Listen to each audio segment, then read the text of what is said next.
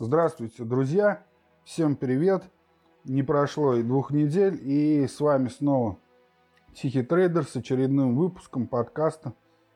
Хотя знаю, конечно, что многие из вас и в течение этого всего времени, пока подкаст не выходил, читали мои посты в блоге dmatrade.блогспот точка ру или .com и оставляли свои комментарии с вопросами и темами для будущих моих выпусков в различных соцсетях: Facebook, ВКонтакте, Instagram, Twitter, где всегда меня можно найти по запросу Тихий Трейдер.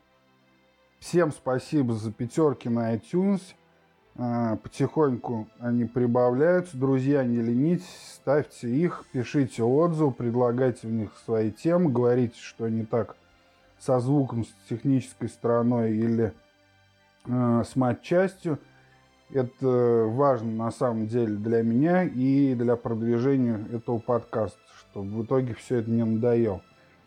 Э, пропустил я эти пару выпусков по технической причине. Немножко у меня тут проблема возникла, но уже я заказал новую звуковую карту, новый микрофон. Пришлось ускориться.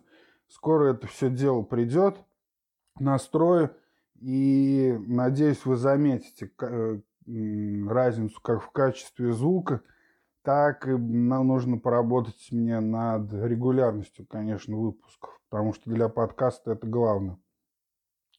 Пока же пишу тем, что есть, через обычную гарнитуру, там, какую нашел за место сгоревшей звуковой карты. Так что пока так.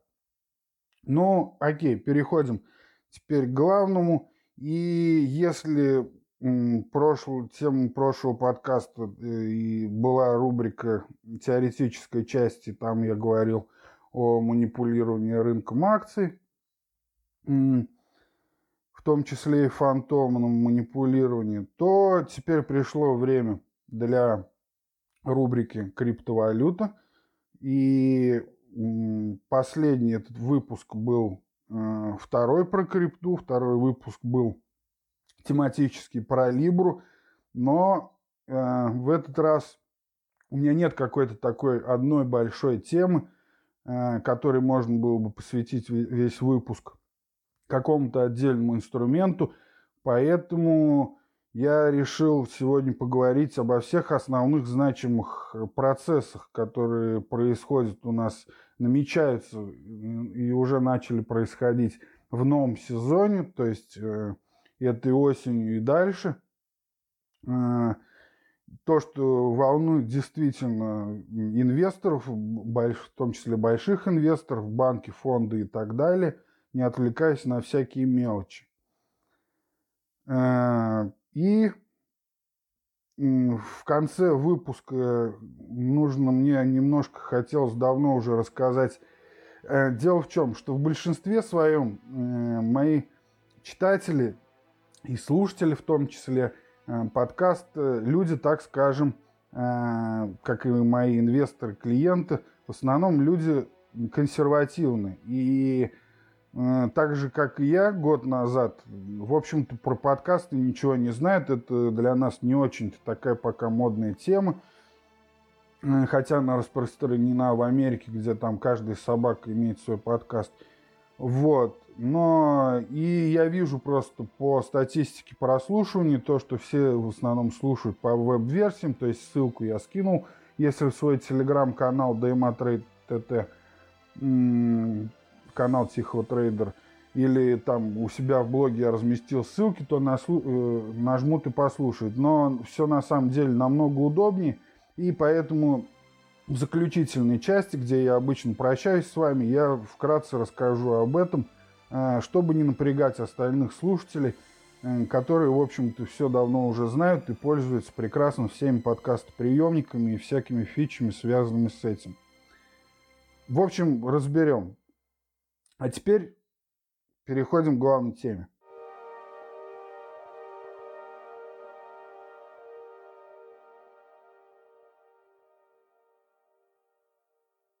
Итак, перед тем, как э, перейдем к основным событиям на криптовалютном рынке, теме этого подкаста, я хочу напомнить, хотя не раз уже об этом писал в блоге своим слушателям, о том, на каком этапе сейчас находится мое отношение вообще ко всей крипте в принципе.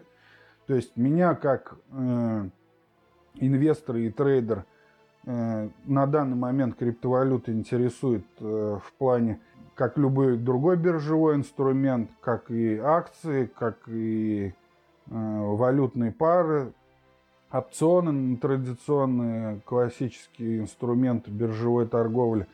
И сейчас к крипте я отношусь именно так. Конечно, немного отбросив в сторону там какой-то веру в то, что в будущем цифровые валюты там будут в почете, то или это потребительское, как бы, мое э, второе отношение, но его я, конечно, отбрасываю, потому что когда работаешь э, с управлением тем или иным активом, сюда не стоит примешивать свою там любовь или любовь к той или иной там валюте и так далее. Это все субъективное мнение, которое плохо отражается на торговле. Так вот, на данный момент ни в какой э, торговой стратегии э, действенной, которую я могу предложить своим клиентам, криптовалюты не участвует ни в каком виде, потому что нет биржевых инструментов. И именно на это, ну, большая часть этого выпуска и будет посвящена этому, как это сейчас меняется. И что для этого делается в мире, и как институциональные инвесторы и м, крупные игроки хотят получать доступ, чтобы включить это в свои торговые стратегии. На данный момент этого нет, поэтому в мои какие-то действительные э, стратегии криптовалют не включена никак. Есть на Финаме экспериментальная стратегия, где э, есть крипта и...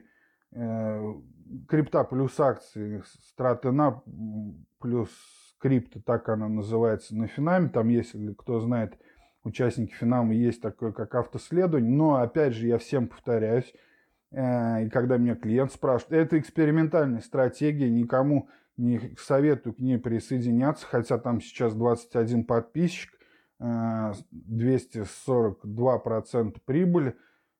Там при просадке максимальные тридцать восемь, по-моему, процентов, тридцать девять процентов.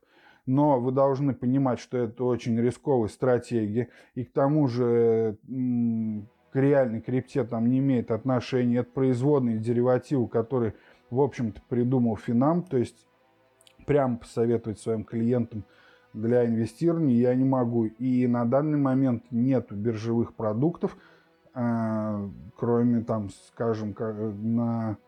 есть, допустим, в Thinkorswim, в том же у брокера можно торговать Grayscale, да, и ти эф, но это все-таки о ти си площадки с, там, с большими издержками и так далее. Вот, то есть э, и на данном этапе отношение у меня такое. И самое главное, что я давно вывел для себя, то, что нужно для продвижения криптовалют, ну и, соответственно, роста цены, это такая триада. Это распространение на бытовом уровне, это м, принятие м, криптовалют регуляторами в том или ином виде, и над этим работа как раз сейчас ведется. И... Третье – это принятие крупными институциональными инвесторами, там, банками и так далее. Одним словом это можно назвать, то есть э, принятие криптовалюты э, Уолл-стритом. Вот. И, собственно, когда я слежу за какими-то новостями, все вот я разбиваю, грубо говоря, на эти три колонки. Есть там э, основные новости, а есть то, что я говорил во втором выпуске, когда разбирал Либру, я назвал это подводными течениями, то есть куча всего происходит в мире, и на самом деле каждый в своем сегменте видит, то есть мы там видим какие-то, грубо говоря, там европейские новости, на азиатских рынках проскакивает куча своих новостей, одним кажется, что эта новость влияет сейчас на крипту, другим кажется там, что другая. Но на самом деле это такие подводные течения, как, которые друг с другом не всегда сталкиваются. И мы просто из-за того, что весь этот криптовалютный океан огромный, и мы просто не можем определить значение того или мелкого явления на цену э, крипты, той или иной, того же биткоина. Просто иногда это совпадает, естественно, и нам кажется, а вот сыграло, вот там, я не знаю, что-то там, какая-то сеть спортивных магазинов нач- начала принимать биток, и вот оно взлетело, и нам давай трубить об этом всем, что да, вот это работает, так, э- такая компиляция сработала наконец-то, и вот, и, ну это я образно пример привожу, таких просто новостей пролетает десятки каждый день, но на самом деле есть основные какие-то моменты, которые влияют на весь там сто двадцатимиллиардный рынок криптовалют. И э, капитализация продолжает расти. И если, опять же, вернуться к моей триаде, то и начать с, э, с применения на принятие на бытовом уровне, то так называемая юзабельность криптовалют, то здесь очень много новостей, и если собрать общий поток, то и сравнить, скажем, с год назад или с две тысячи семнадцатым годом, когда это была только действительно спекулятивная фишка, мало кто об этом знал, то сейчас уже выходят новости каждый раз, и общий тренд такой, что вот это направление, важное это для меня триаде, оно работает, и тут уже можно даже не уделять отдельное внимание каждой теме. Ну, к примеру, там вот э, на прошлой неделе, там, что Burger King в Германии начинает принимать бит- к оплате биткоина. Вот, друзья, я, честно говоря, я не очень понимаю, э, как это будет у них работать, если уж говорить конкретно по, кон- по этому э, кейсу. Э, и как Burger King, потому что, смотрите, просто тут такая... юзер-история, то, что мне нужно было переслать там немного, небольшие какие-то деньги в Восточную Европу, чтобы обойти там все эти карточки и так далее, комиссии. И первый раз я пересылал биткоином, и платеж, смотрите, шел три часа, около того, чуть больше трех часов. Как это будет Burger King? Пусть даже если они с первого подтверждения там будут выдавать вам этот бургер, ну, я не знаю как. И вряд ли они, идет речь о Lightning Network, потому что это было тогда помечено в новости. Но как напрямую они биткоин, честно говоря, я не понимаю этот механизм. Ну, фиг его знает. И, допустим, если уж вернуться к этому делу, то во второй раз я пересылал лайткоином, и платеж перешел буквально за минут двадцать. Вот. Я не говорю, что лайткоин это хорошая монета на данный момент. И после там халвинга у них сейчас проблемы. И мы знаем, то, что она упала там почти на пятьдесят процентов. Дело не в этом. Но в плане вот этой самой юзабилити, в плане удобства пользования, ну, скажем, лайткоин намного э, удобнее биткоина для каких-то бытовых нужд. Но к чему я говорю об этом сейчас, то что вот для распространения на бытовом уровне мы видим то, что это продвигается, с этим можно не спорить и не смотреть уже на отдельные э, какие-то кейсы. Мы видим, что тренд направлен, крипту начинает принимать все больше и больше, там уже и Amazon речь идет, и о каких-то других крупных ритейлерах, каких-то спортивных залах и так далее. Мы это слышим каждый день. И дай бог, пусть это работает. Просто другое дело то, что нужно понимать, что э, это вряд ли как бы идет на пользу цене биткоин. Да, это больше распространение получает.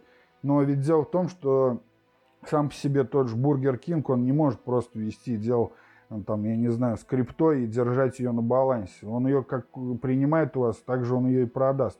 И тем самым опустит цену. Но на бытовом уровне все лю- больше людей слышат об этом. Если там, скажем, Burger King принимает, там хорошо.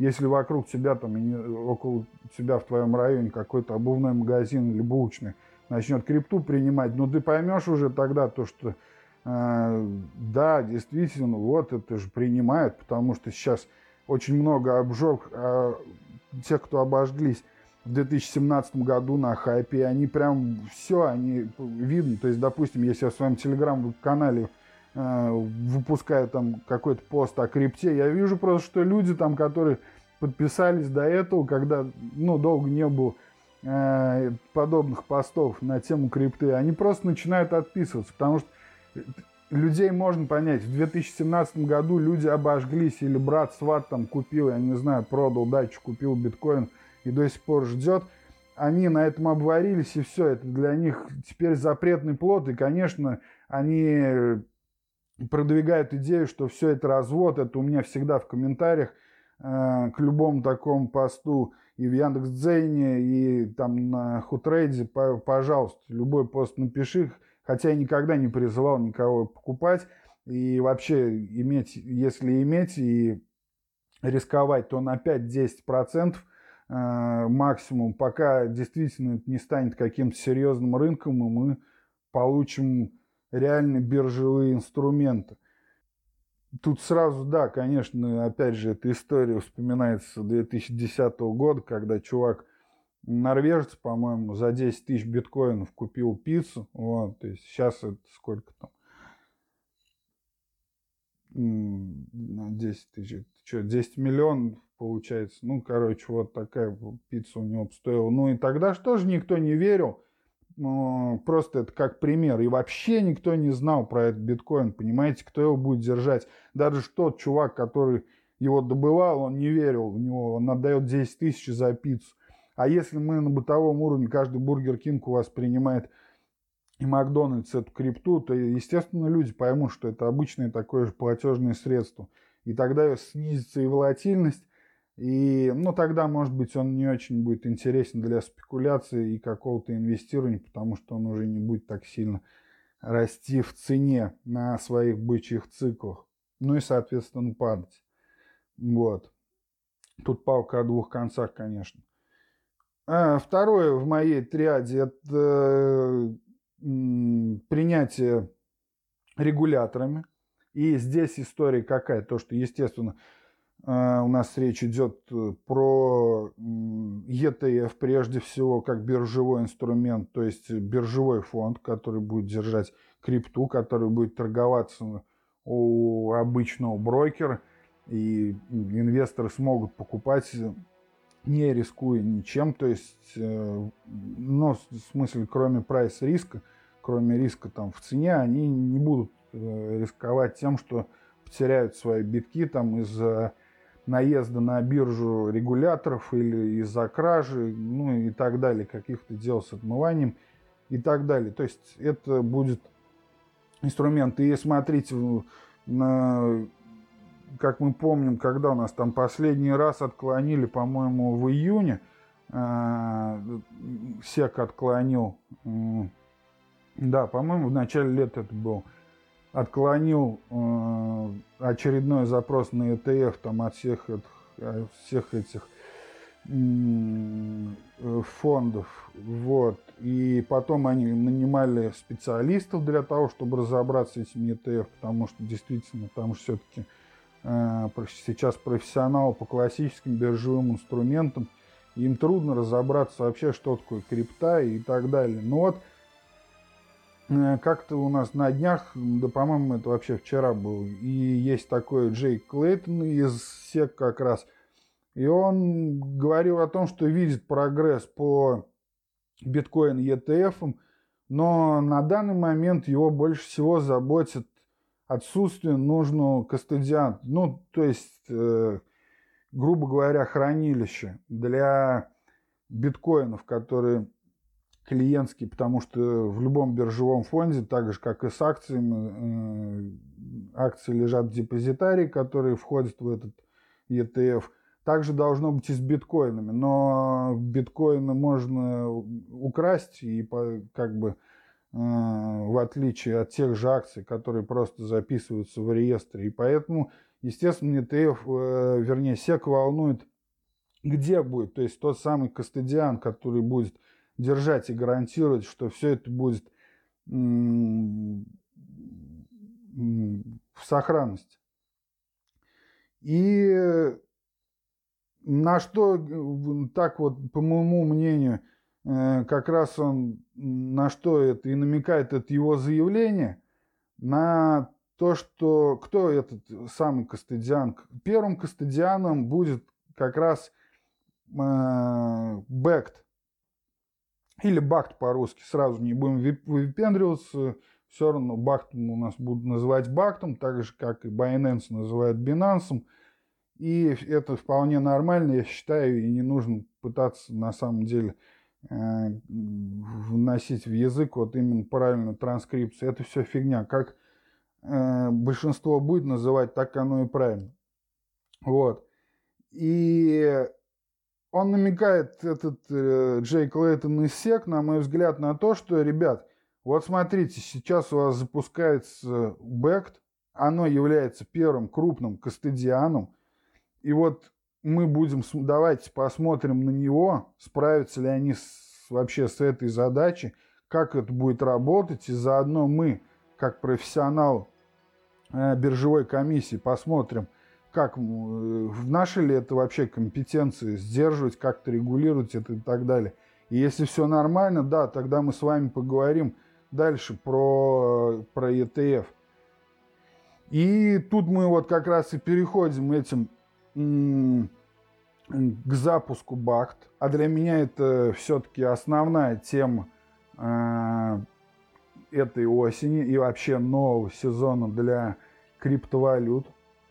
И напомню, что год назад Bakkt э, э, отложили, э, по-моему, это был год назад, э, отложили запуск, тогда вроде как уже тоже все было готово, но э, что-то там с технической стороны пошло не так, и, в общем, все это дело отложили, потом запускали в тестовом режиме, и какие-то запустили индексные, э, вернее, индексы какие-то информативные э, и так далее. То есть все это как-то тестировалось э, за кулисы.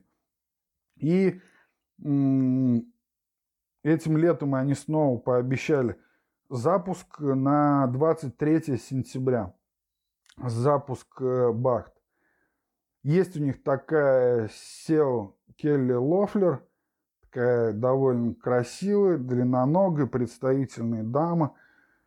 И вот она снова нам сказала, что все окей, осенью запускаем и поехали. В то же время комиссия по биржевым торгам эф эс си ти США дала на это все зеленый свет. И Управление финансовых услуг Нью-Йорка, эн ай ди эф эс, также зарегистрировало возможности биржевых гарантий. Это было у нас все в августе. Все эти новости прошли. И здесь нужно вначале сказать все-таки, что такое Bakkt. Это первое...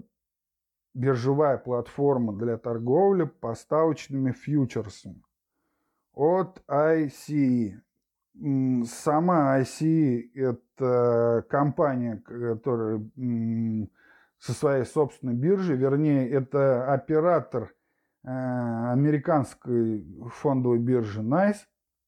И, собственно, сама она, ай си и, торгуется на бирже, ее акции, то есть это как бы солидная значимая контора с мировым именем, но просто это одна, грубо говоря, одна из ведущих бирж. Вот и все. И там поставщика котировок.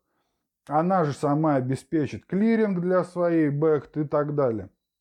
То есть, в общем-то, здесь мы э, видим, почему э, регулятор си эф ти си э, как бы разрешил все это дело, потому что если уж и разрешать на биржевом уровне, то как бы как никому ай си и. Вот, так что все нормально с этим. И Да, вы скажете, но был же уже фьючерс от си эм и, который запустили в две тысячи восемнадцатом году. Но там дело в чем? То, что да, он торгуется до сих пор, и причем довольно... Для меня, например, он является индикатором, несмотря на то, что в выходные он не торгуется, ну и бог с ним. Для меня это более значимо, чем, скажем, там котировки на том же Binance или CoinDesk. Вот, то есть... И на самом деле я посмотрел то, что объемы с момента его запуска... Не с момента запуска, я за год смотрел, на... сто тридцать процентов примерно они выросли, то есть больше сто процентов выросли объем торгов. И несмотря, конечно, на то, что биткоин у нас сейчас стоит в два раза дешевле, чем когда си эм и запускалось. Но, смотрите, это не поставочный фьючерс, то есть вы по истечении срока контракта вы не получите, собственно, биткоин, с вами просто рассчитаются деньгами и все. Поэтому тут было много споров, кто виляет хвост собакой или собака хвостом, в том числе, что влияет ли фьючерсный рынок на цену биткоина, если все равно как бы с физического рынка биткоина ничего не покупается. Но, естественно, я топил за то, то что, зная хорошо биржевой инструмент, я топил всегда за то, что да, фьючерс си эм и действительно... влияет на цену биткоина, потому что, как пример, у нас есть, допустим, рынок золота, где есть спотовое золото, и там межбанков банки покупают физически слитки, но есть фьючерсный рынок на многих биржах, который просто в разы превышает объем физического золота, и на самом деле именно эти, так скажем, бумажное золото, именно фьючерсы делают цену на золото, а не покупки, там, продажи даже на лондонской бирже физического металла.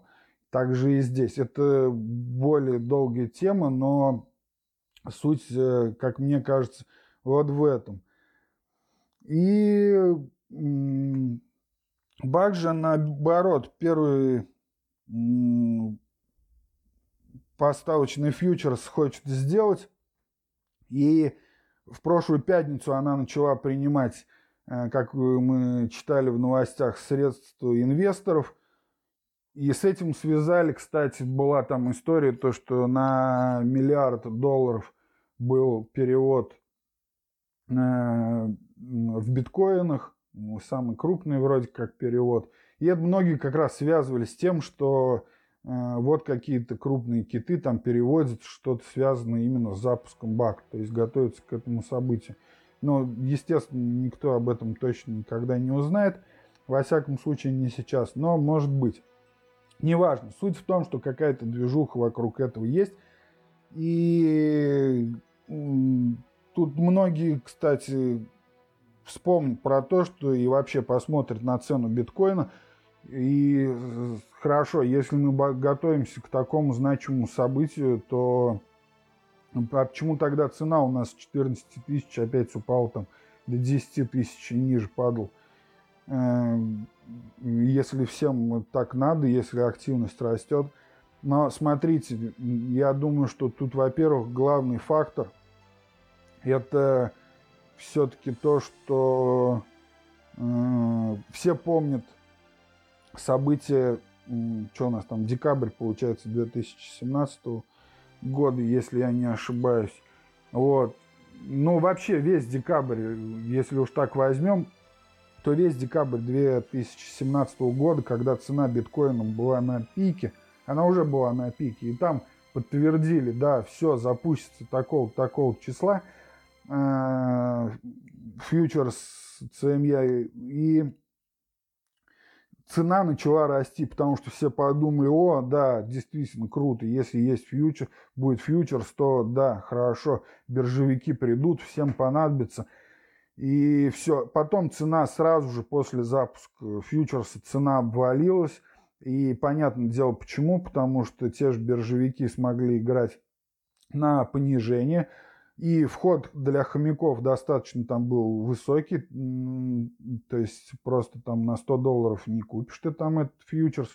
И опять же с физическим биткоином это не имело связки, а шортить, конечно, намного было лучше фьючом. Такие технические моменты, ну и вообще там как бы коррекция назрела.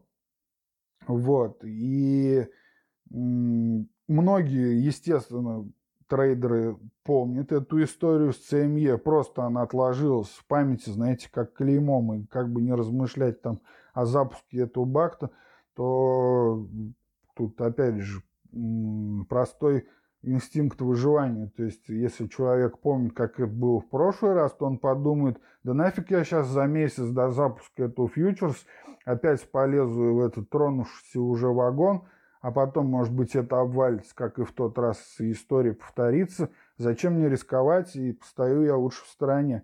И вот так это, в общем-то, и происходит.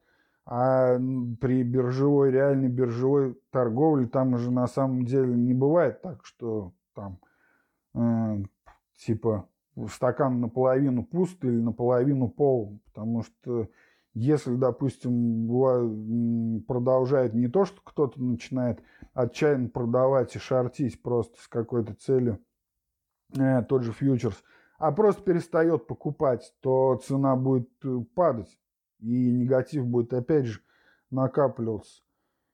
И, конечно, почему еще сейчас биткоин, на мой взгляд, э, теряет э, в цене и идет на нем коррекция, это предстоящий в следующем мае халвинг, но об этом, я думаю, чуть позже я скажу, вернемся к этой теме. Но, в общем-то, вот так, то есть сам по себе запуск Бакта, в общем-то, он нам не обещает то, что к нам сразу цена биткоина у вас взлетит. И не обещаю вам это я, и не слушайте аналитиков, кто точно уверен в этом.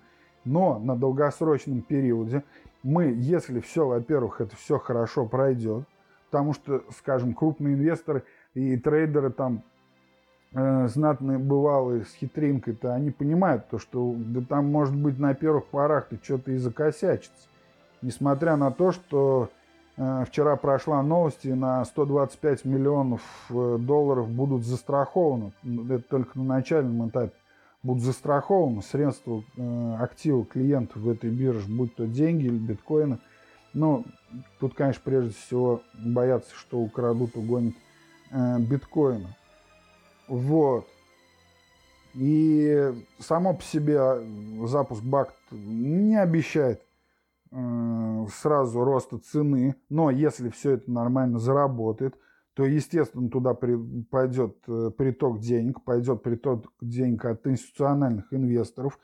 И вообще просто дело в том, что помимо того, что вы сможете торговать внутри этого Бакта, вы же сможете держать там свои биткоины, вообще не опасаясь ни за что. Если я правильно понимаю, при как бы, то есть, грубо говоря, внутри этого Бакта у вас будет счет, на котором у вас будет, скажем, там, там десять тысяч долларов, там, там, ну, что-нибудь, там, десять биткоинов.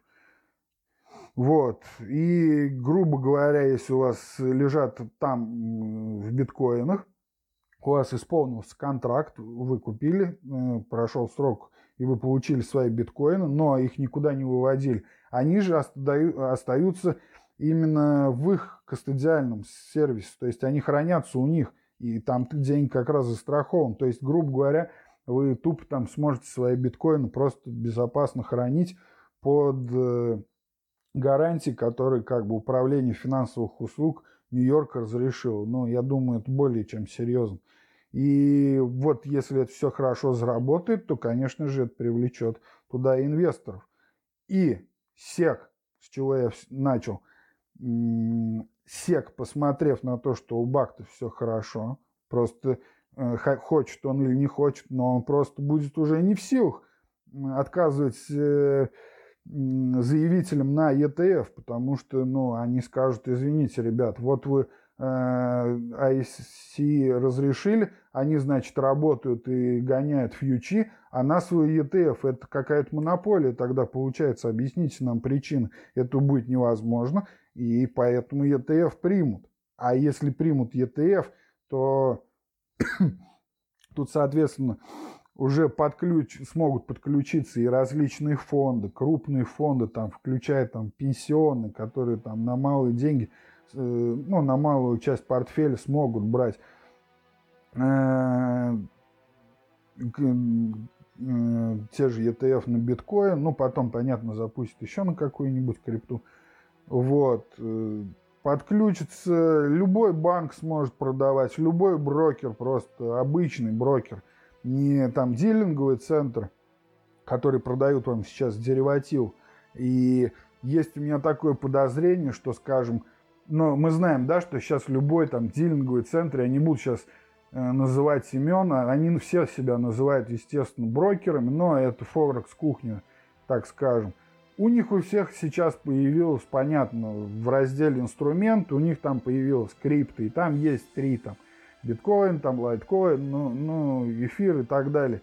Э, но, понимаете, это производные, там никто даже договор никогда не дочитывал по ним, когда заключал.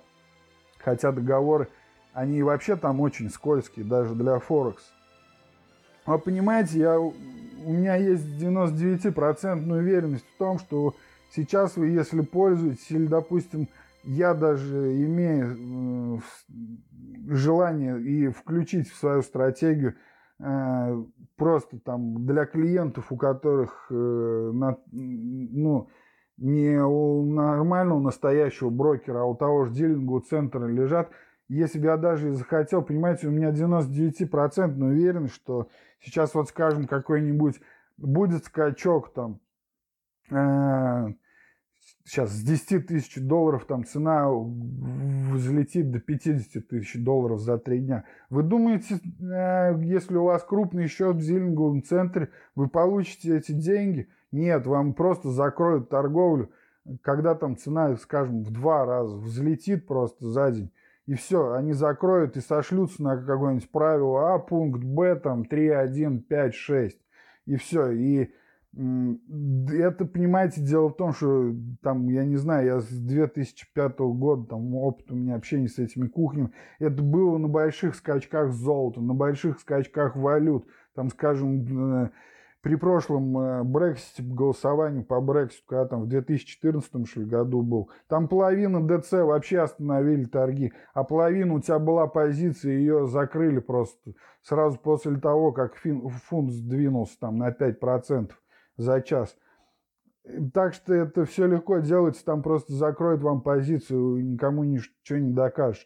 Поэтому я и говорю, то, что сейчас это как бы не биржевой инструмент, это нельзя включить в нормальную рабочую торговую стратегию, но как заработают этот поставочный фьючерс, э, э, но фьючерс больше для спекулянтов, а если мы говорим про инвестирование, то нужен и ти эф, как только это заработает, естественно, это будет работать у любого нормального брокера, там у того же, я не знаю, Interactive Brokers, там Thinkorswim, да и российские брокеры там тогда смогут сделать как-то этот инструмент.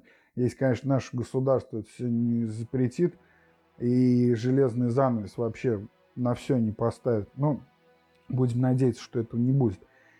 И вот тогда действительно в биткоин пойдут большие объемы. И так. То есть Bakkt нам не говорит о том, что сейчас сразу цена взлетит, но, тем не менее, это хорошее движение, это очень значимо, и я думаю, что это, в принципе, это главное, что...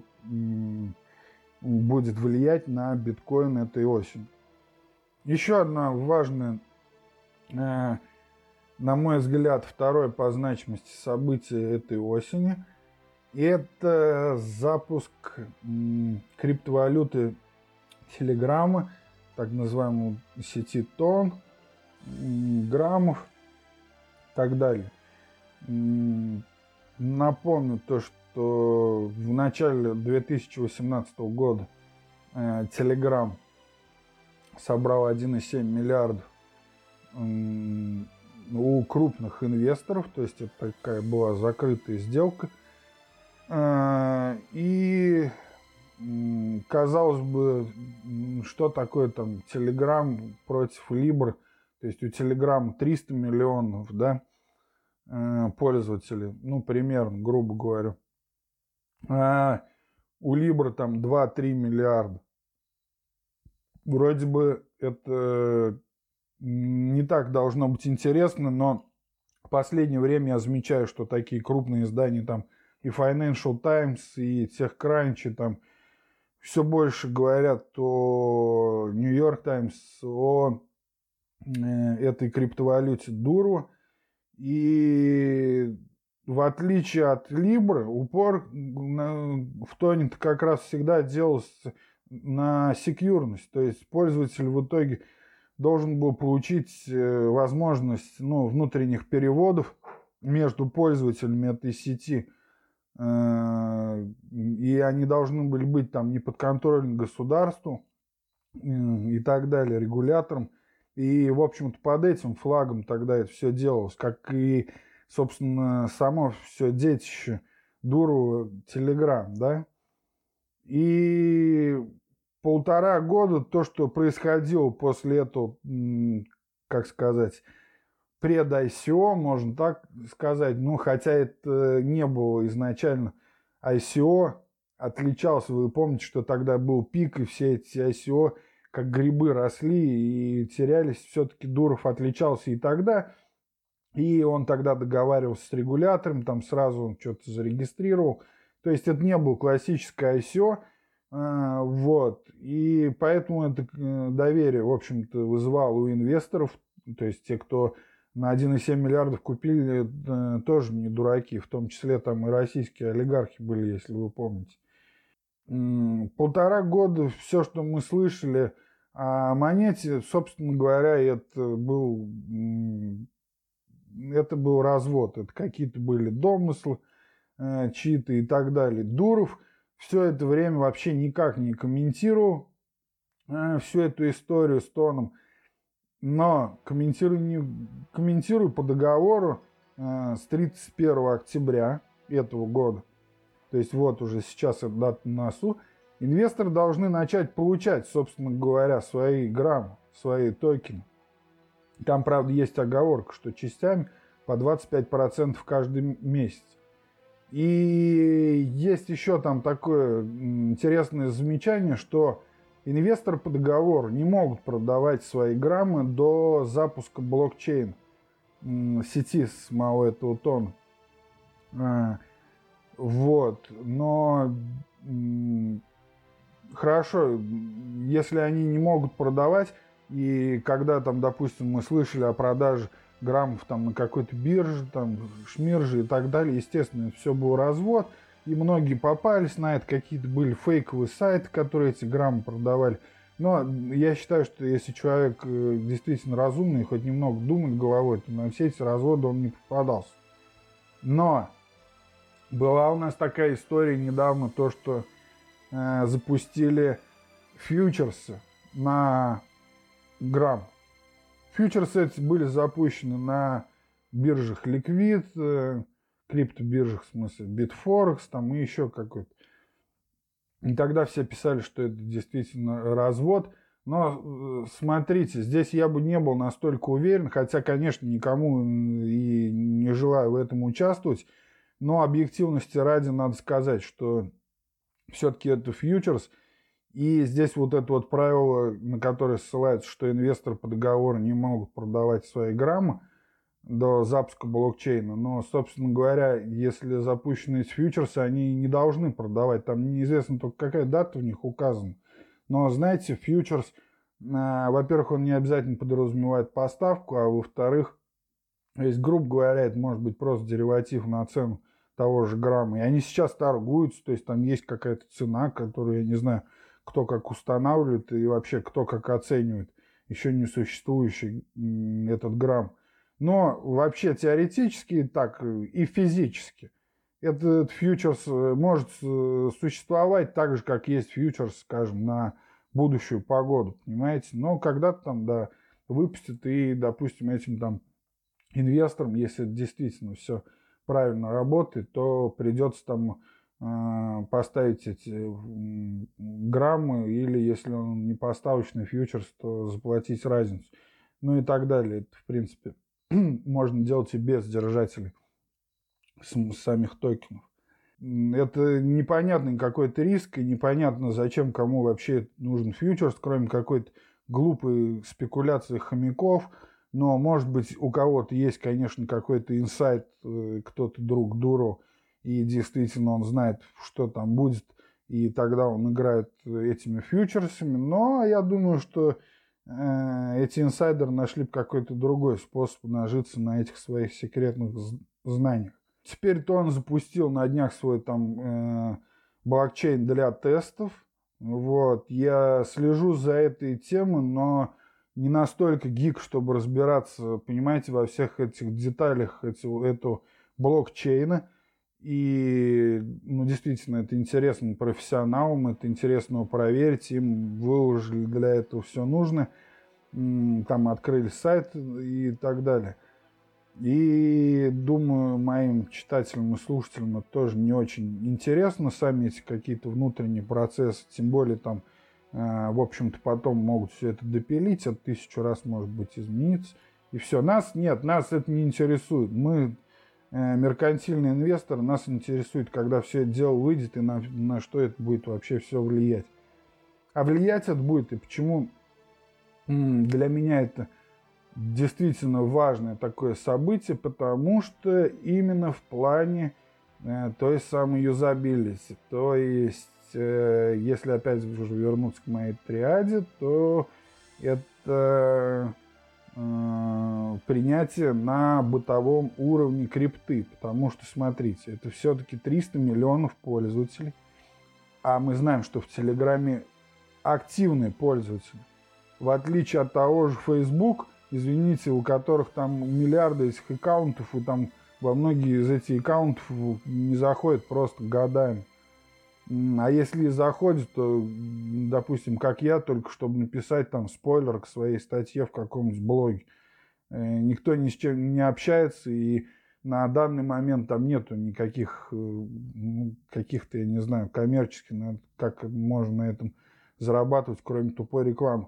А в Телеграме мы знаем то, что это совсем другая тема. Во-первых, его любят за ту самую конфиденциальность, которую пока Павел Дуров может удерживать. И, во-вторых, три, это триста миллионов вполне активных пользователей. Это те же Телеграм-каналы, э, которые что-то продают, что-то рекламируют. И далеко не всегда это мошенники.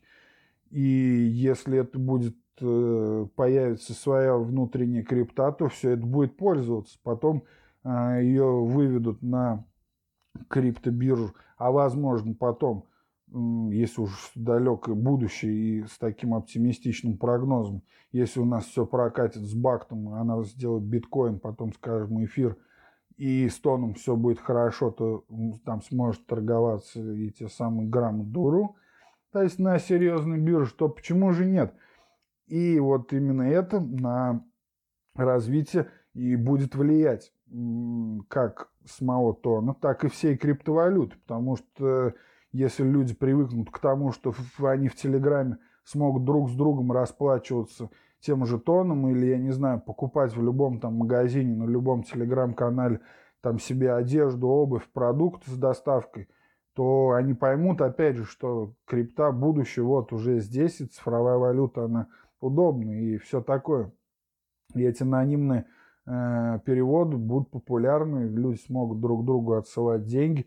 Если еще там, э, как опять же обещал там Павел Дуров, хотя точно в деталях этого даже, по-моему, нигде и нет, э, ты косвенно обещался поддерживаться курс там каким-то образом более-менее стабильным, чтобы избежать там излишней волатильности. Не знаю, как это будет работать, посмотрим.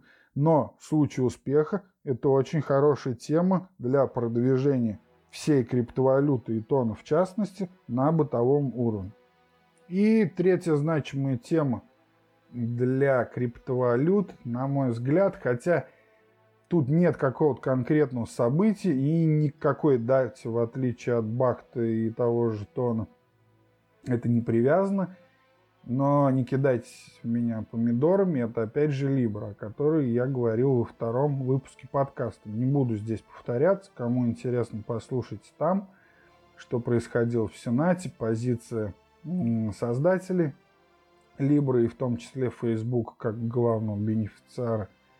Этот проект, в отличие от Тона, он мне интересен просто больше всего, как бы это сказать, из-за авторитета и самого Фейсбука. И не надо, опять же, пожалеть помидор. Авторитета не в том смысле, в позитивном контексте, да, понимаете, потому что авторитет это не всегда означает хорошо, потому что бывают авторитеты разные, как мы знаем, бывают и не очень хорошие, преступные авторитеты. В том числе и Фейсбука. Фейсбук обвиняют последние полтора года во всех грехах тяжких. И есть за что там, за конфиденциальность, за распродажу э, данных кому ни попадя и так дальше. Но авторитет у Фейсбука есть. Мы плохой или хороший, никуда мы от этого не денемся. И самое главное, есть большие свободные деньги, у Фейсбука, которые лежат у Фейсбука на счетах, и которыми он может обеспечить свою крипту, а именно Libra. И смотрите, если у Тона там речь идет о там, двух, говоря, миллиардах на старте, и Telegram, то он вообще сейчас, можно сказать, никак, ну, не монетизирован. Ну да, есть Дуров, есть триста миллионов пользователей, как-то там, понятно, получает он с этого деньги, то Facebook-то это контора, которая торгуется и та, на бирже, и сама по себе она стоит очень много и растет, и так далее. Суть в чем? То, что если Facebook запустит Libra, то эту криптовалюту придется поддерживать в хорошем состоянии, так скажем, только ради своего авторитета. Даже если это будет провальный проект, понимаете, ему нельзя будет дать загнуться, И, и там, скажем, чтобы хреново этот сервис работал, его можно будет просто закрыть, да, и вернуть деньги, потеряв там свои деньги, м- которые были на создании. Но, м- чтобы он работал и некачественно работал, вот этого быть не может. А он под всеми регуляторами. И, соответственно, если... Опять же, сек разрешит, э, вернее, не сек, а там уже Конгресс, там дело-то в Конгрессе, платежные или нет, это средства и так далее. И свой банк, грубо говоря, конкурент ФРС. Если все это разрешится, то Facebook придется следить за этим. А, и тогда это, опять же, продвижение э, крипты и в том числе биткоин, потому что все равно все это будет... сводиться и меняться, грубо говоря, через биткоин на биржах, ну или через какие-нибудь стейблкоин, которым вряд ли таким уже парковочным Libra-то станет. Хотя, кто его знает. Так вот, что произошло э, с момента записи того моего выпуска подкаста про Libra, так это в августе Facebook нанял лоббистов, э, которые консалтинг-компанию эф эс Vector. И, короче, эта контора специализируется именно на финтехе, лоббировании интересов финансовых всяких институтов, корпораций и так далее. На лоббировании Сенате. Лоббирование, это мы знаем, что такое. Это продвижение своих интересов. Законными, причем законными путями. Это вполне регулируется законом США, вот, и так далее. И... То есть, после того э, памятного заседания перед, в начале, что там, э, представители Libra, э, по-моему, в начале перед коми- финансовым комитетом выступали, а потом перед, да, потом перед Верхней Палатой, перед Сенатом, неважно, отвечали они тогда на вопросы, и, в общем-то, э, пришли к тому, то, что нет, сейчас мы вам не разрешаем, но и... точку там не поставили, То есть все это в процессе. Причем представители Libra там не соглашались запустить в каком-то тестовом варианте на урезанном на, там, на миллион пользователей. А нет, если запускаем, то все сразу.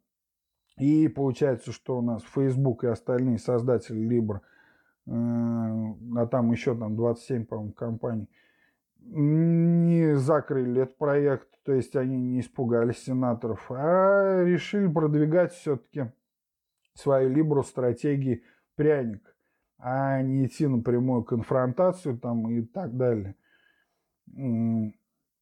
То есть специалисты компании, это эф эс Vector, займется лоббированием, там, глядишь, чего-то и получится, потому что, в общем-то, все серьезные темы именно так в США и продвигаются, если речь идет о Конгрессе. И сегодня тоже вот очень понравилась мне новость, то, что, значит, Libra заявили, что будет их крипта обеспечена валютной корзиной из, из доллара США, евро, иены, фунта и СГД, то есть сингапурского доллара, а не юаня, как заявлялось э, ранее. И вот действительно, когда я э, раньше читал про эту валютную корзину, которая подкрепит крипту Фейсбука, то меня это как-то вгоняло немножко в ступор, потому что, ну, смотрите, ну, и, извините, вы держите юань, э, пытаясь э, какую-то стабильность придать своей крипте, хотя сам по себе юань, это просто, это очень нестабильная валюта, и здесь сыграл, наверное, э, свое то, то, что после последнего витка торговых войн, мы помним то, что Китай обвалил свою валюту ниже семи, учитывая вот этот, этот курс. А самое главное, здесь же опять политика. То есть, если включить в состав этой Libra юань, то просто даже на каком-то эмоциональном политическом уровне, а сейчас многое в американской политике делается именно на эмоциональном уровне, и начинаются они все с твитов Трампа. Вот, то есть, если всем будет известно, что в Libra китайский юань, тем же сенаторам или тому же Трампу, то, естественно, они опять получат конфронтацию, потому что э, сейчас идет торговая война, прямая торговая война с КНР. Они, может быть, и придут, конечно, рано или поздно к согласию, но, извините, включать это в первую криптовалюту, о которой идет столько споров, что аж дошло до Сената, но не нужно злить власть имущих на этом этапе. И в этом случае создатели Libra, я думаю, сделали все правильно. Так что будем следить. И здесь еще почему я говорю, что это тоже одно из главных событий осени. Тут, э, тут же вопрос в том, что Libra прекрасно знает, что тон какой-никакой, но им конкурент. То есть теле, крипта Телеграма. И если тридцать первого октября все запустится и будет хорошо у дуру, то Libra как-то что-то нужно будет делать. И, кстати говоря, если это так, то, возможно, это станет и драйвером для того, чтобы все-таки прошло в Сенате это дело, потому что, ну, как бы тон запустился, и все-таки нужно тогда позволить Фейсбуку отстаивать там национальные интересы, а не Телеграму, который там принадлежит, грубо говоря, русским. Это я утрирую, конечно, но, понимаете, действительно так утрирует. Почитайте твиты Трампа, если думаете, что там так все серьезно. Или там, я не знаю, твиттеры крупных трейдеров. Вот, ну, то есть вот э, действительно на этом эмоциональном уровне, как ни странно, но могут э, очень сильно влиять на эти даже многомиллиардные темы и решения. Это и есть э, мир постправды. Хотелось бы нам этого или нет. Ну и теперь вернусь халвингу, о котором говорил в начале. То есть еще одна причина, почему, несмотря на то, что вроде бы сейчас вот у нас подключаются все эти институциональные истории, и вроде как сек не ставит палки в колеса, хотя еще как бы и не особо одобряет, но, несмотря на эти все истории, цена биткоина у нас упала, достигнув максимума на четырнадцать, достигла, когда у нас по-моему, в прошлом месяце дошла у нас до четырнадцати или, или в конце июля. Вот, не буду сейчас открывать график, неважно. После этого она упала на десять тысяч, и почему так? Но смотрите, есть еще такая история, халвинг. Если вкратце, а, в общем, смотрите, это просто почему я вспомнил. Вчера я в блоге довольно подробный пост с картинками и так далее. Есть такой Twitter, Rect Capital, это такой, ну, теханализ очень, американский, по-моему, он или английский трейдер, хорошо в крипте, в общем-то, связывает именно цену графики и сложность в сети, халвинги и так далее, то есть, ну, действительно, такие объективные оценки, и, пользуясь его графиками в Твиттере, я вчера подробный блог, подробный пост в своем блоге написал, dmatrade.blogspot.ru или .com, можете почитать, там все с картинками, все хорошо разъяснено, но здесь попытаюсь в двух э, словах сформулировать, потому что без графиков и так вот это сложно на слух сделать. Э, суть в том, то, что что такое халвинг? Это заложено в сети биткоина принцип, по которому каждые четыре года вознаграждение майнерам за каждый добытый блок снижается в два раза.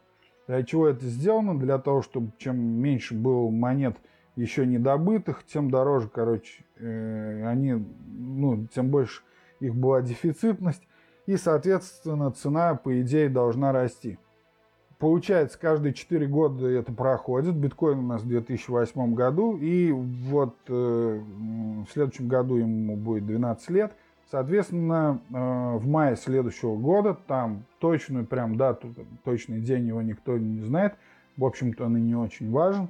Но там семнадцатого мая, вроде как специалисты называют это, э, дату следующего халвинга, когда произойдет снижение там с двенадцати биткоинов за блок, по-моему, снизится до шести. Говорю на память, вот там цифра неточная.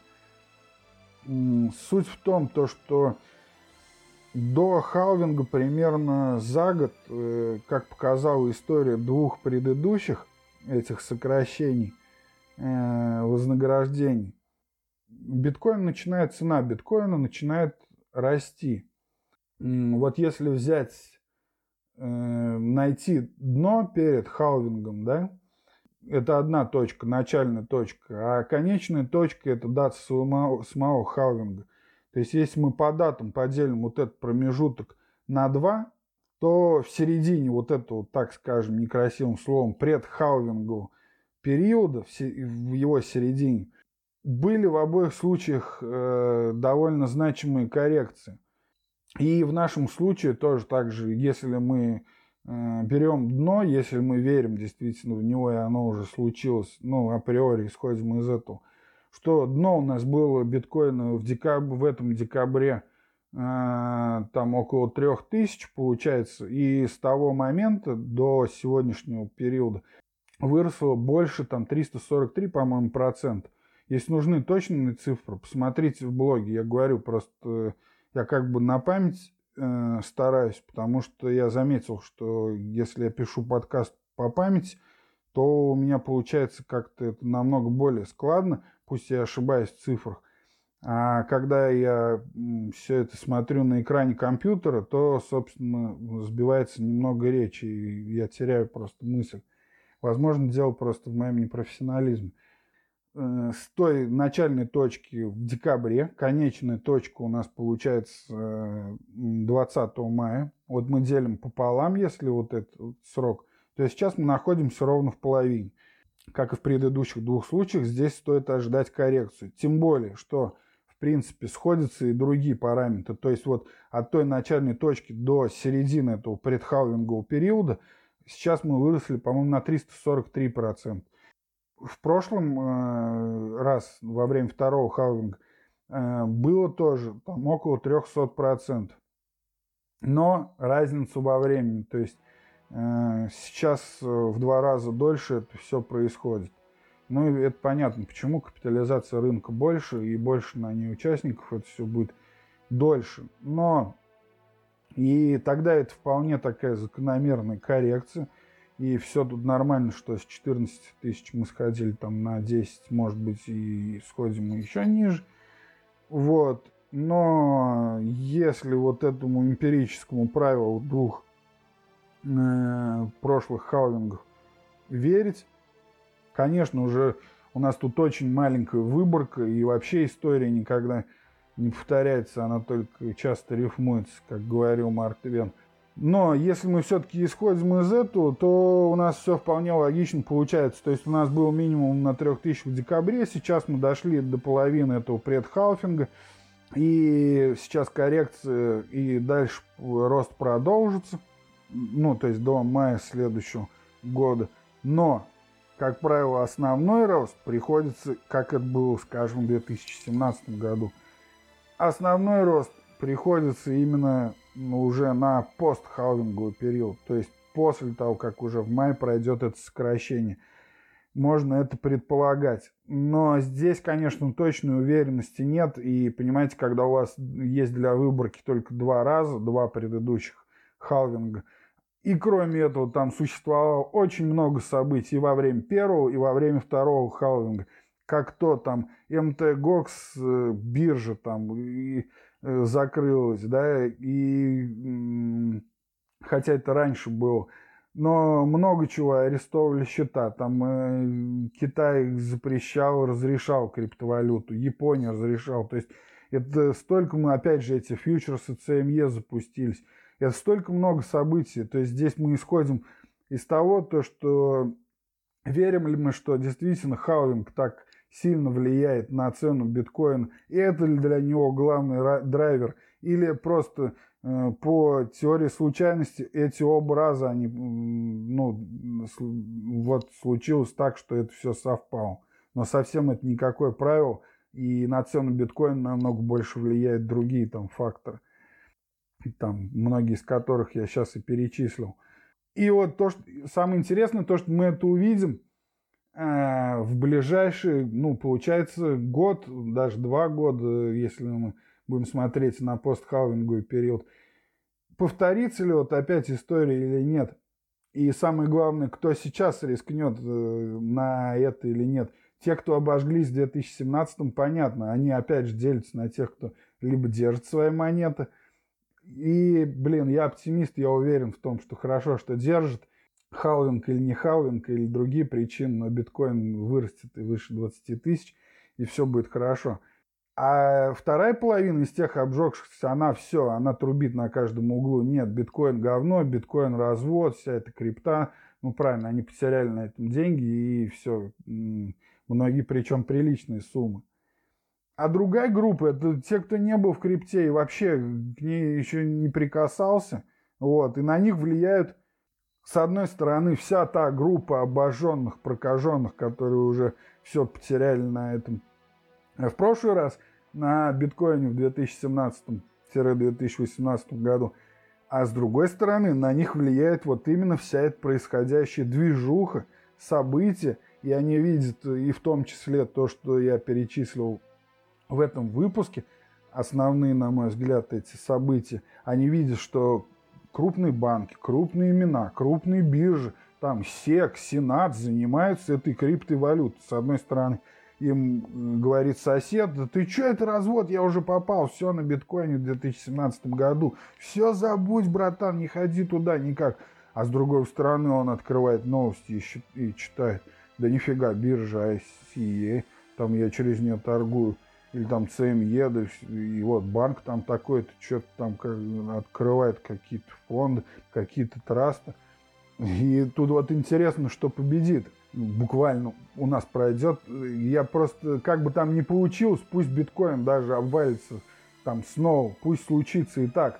Но это будет интересно в плане том, а как это все обвалится, и из-за чего это обвалится, что будет не так, какая шестерня выйдет из строя. Но все-таки, вот, учитывая все вышеперечисленное, я позитивно настроен, я думаю, все двинет вперед. А про то, что действительно ли халвинг влияет или нет, то через полтора года мы уже можем с уверенностью будем добавить или не добавить в эту выборку третий случай, третье событие, то есть третий халвинг.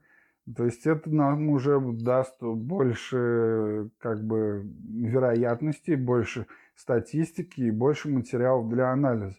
То есть это очень интересно, и начнется у нас, напоминаю, все двадцать третьего сентября. Вот именно, конечно, у нас может произойти все, что угодно. Именно о том, что я говорил, то есть составим календарь такой небольшой, потому по этому выпуску двадцать третьего сентября у нас запустится Bakkt э, со всеми вытекающими.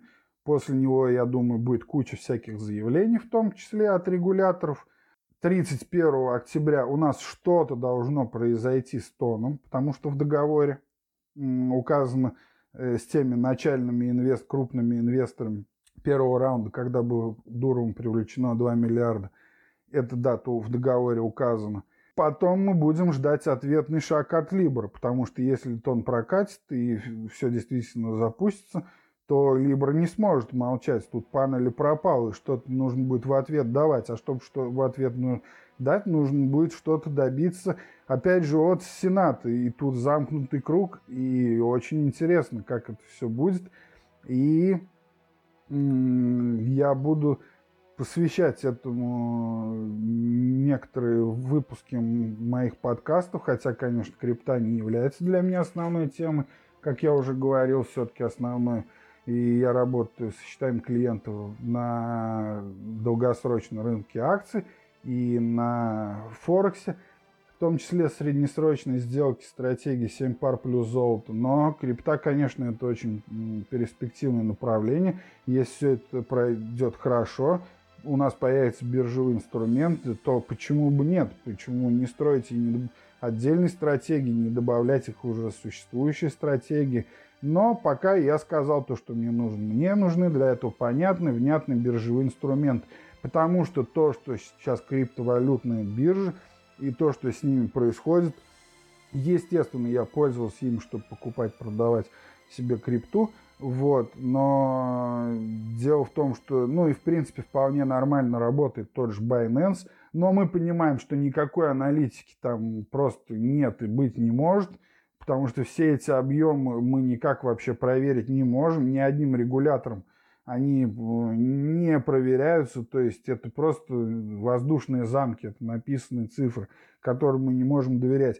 К тому же, каждая такая биржа, мы на ней не можем хранить деньги, то есть, ну, биткоин или крипту. И сразу после обмена я всегда выводил на, либо на физический, на Trezor кошелек, либо на кошелек блокчейн. Я никогда не хранил деньги на бирже, потому что какой бы она крупной ни была, мы знаем то, что на нее может прийти регулятор и просто закрыть ее. И, с другой стороны, мы помним истории, как у того же Binance угоняли деньги со счетов и до сих пор не могут сказать, в чем была причина. То есть это несерьезно, это начальный этап, это... Э, нет, они, возможно, и дальше будут существовать, потому что если мы возьмем, опять же, классическую биржу, классические инструменты, и смотрите, сейчас у, там, у крупных брокеров, у того же там...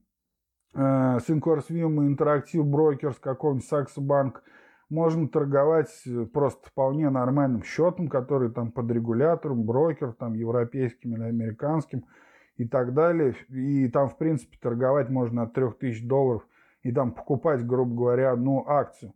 Но, смотрите, дилинговый центр-то все равно как-то существует. Кто-то на них торгует, и на них торгуют деривативно акции. Понимаете, в чем дело? То есть даже когда биржевые запустятся инструменты, в общем-то криптобиржа, какая-то маленькая ниша за ними останется. Но это уже не будут, конечно, такие основные объемы, которые э, там сейчас. Вот э, я думаю так. Больше появится инструментов доступных, это будет развиваться у нормальных брокеров, и в итоге это будет хорошо всем. Мы видим сейчас активность на криптобиржах возникла. Это такое, мне кажется, они чувствуют то, что это грядет что-то большое. Ну, настоящие биржевики придут и всем этим делом займутся. И они в последнее время, тот же Binance просто там запускают какие-то свои, да, что там в последнее время было, ну, И И О, вот эта история, да, там с розыгрышем каким-то токенов, которые могут купить, потом взлетают, потом что они, а, они пообещали там четыре процента, пожалуйста, на депозит, четыре процента годовых в крипте.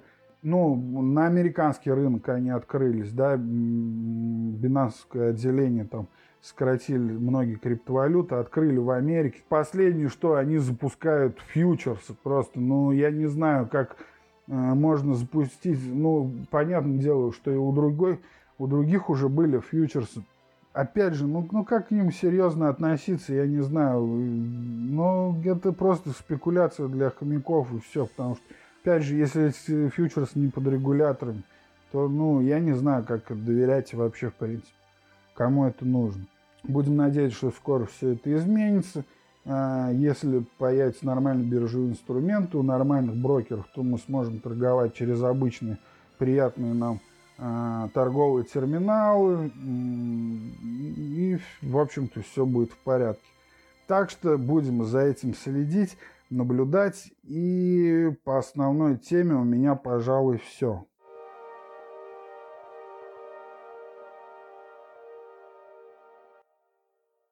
Так, друзья, в заключительной части этого выпуска, как и обещал, расскажу про подкасты и как ими правильно пользоваться.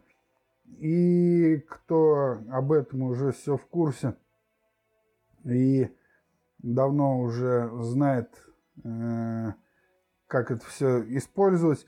В общем-то, можете дальше не слушать, потому что кроме этой инструкции и саморекламы, минутки саморекламы, здесь э, больше ничего интересного для вас не будет. А почему я захотел э, рассказать о подкастах? Дело в том, что я смотрю статистику прослушиваний, и в основном люди просто там шестьдесят процентов слушают из браузеров.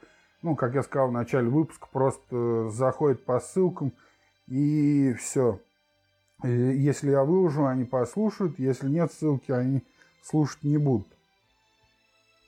Есть еще отдельные темы, конечно, в этом ВКонтакте, там сейчас подкасты, и там я его тоже выкладываю.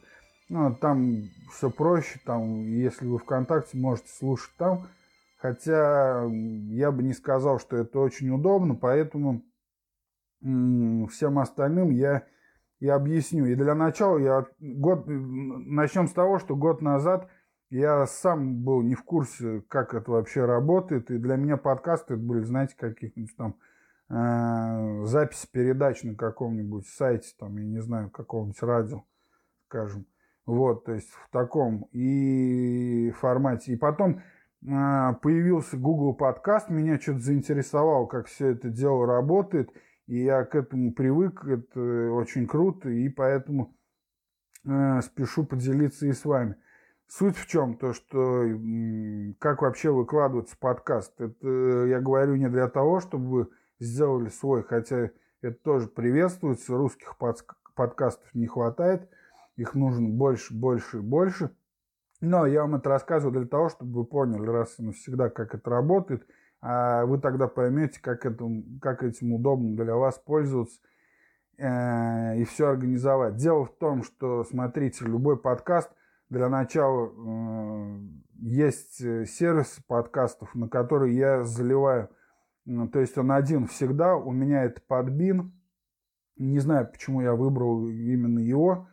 Ну, он там в пятерку лучше входил. Мне, может, дизайн понравился, может, их условия, я уже не помню. Ну, вроде у них и цены нормальные. Суть в том, то, что когда я записываю свой подкаст, редактирую, я его заливаю туда, на их сервис. И им я плачу абонементскую плату каждый месяц за то, чтобы они предоставляли всем доступ к этим э, скачиваниям. И дальше происходит как? Он появляется там. И в то же время к нему привязан, к этому серверу, iTunes. А все остальные сервисы, такие как Google Podcast и специальные подкастоприемники, так называемые программы, они, ну, как бы подтягивают, так это называется, подтягивают каждый выпуск и доводят его до вас.